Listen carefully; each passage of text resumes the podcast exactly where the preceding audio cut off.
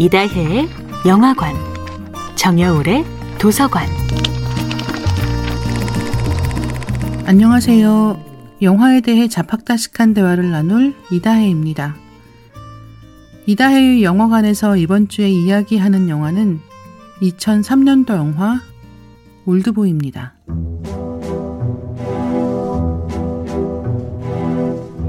올드보이는 2004년에 깐 국제영화제에서 심사위원 대상을 수상했습니다.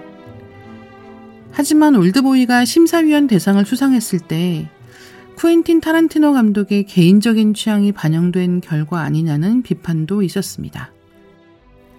2005년도에 이 영화가 미국에서 개봉되었을 때도 비슷한 논쟁이 있었습니다. 뉴욕타임즈는 산낙지를 먹고 망치로 사람 머리를 부수는 사내와 아트가 무슨 상관이 있단 말인가. 빌리지 보이스는 비극의 고전적인 서사 구조가 당대 대중 영화의 세익스피어 라고 할 만하다라고 적었습니다.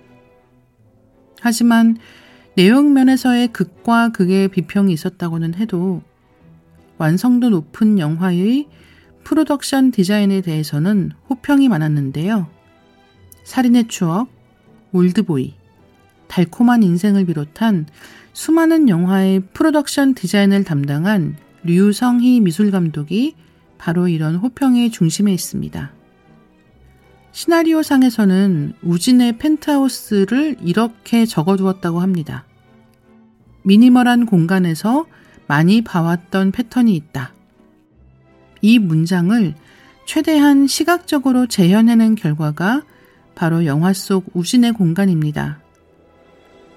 이 공간에는 수로가 있는데요. 이러한 공간 해석은 류성희 미술 감독의 제안이었습니다. 그 아이디어를 마음에 들어 한 박찬욱 감독은 그 공간에 맞게 콘티를 고쳐서 다시 그렸다고 합니다. 오대수의 감금방에 걸려있던 예수상의 그림도 원래는 웃으면서 조롱하는 피에로 그림이었다고 합니다.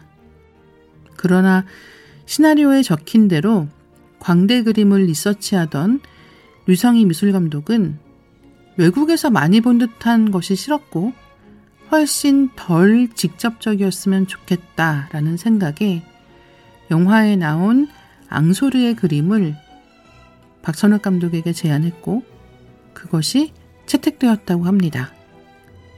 이다혜의 영화관이었습니다.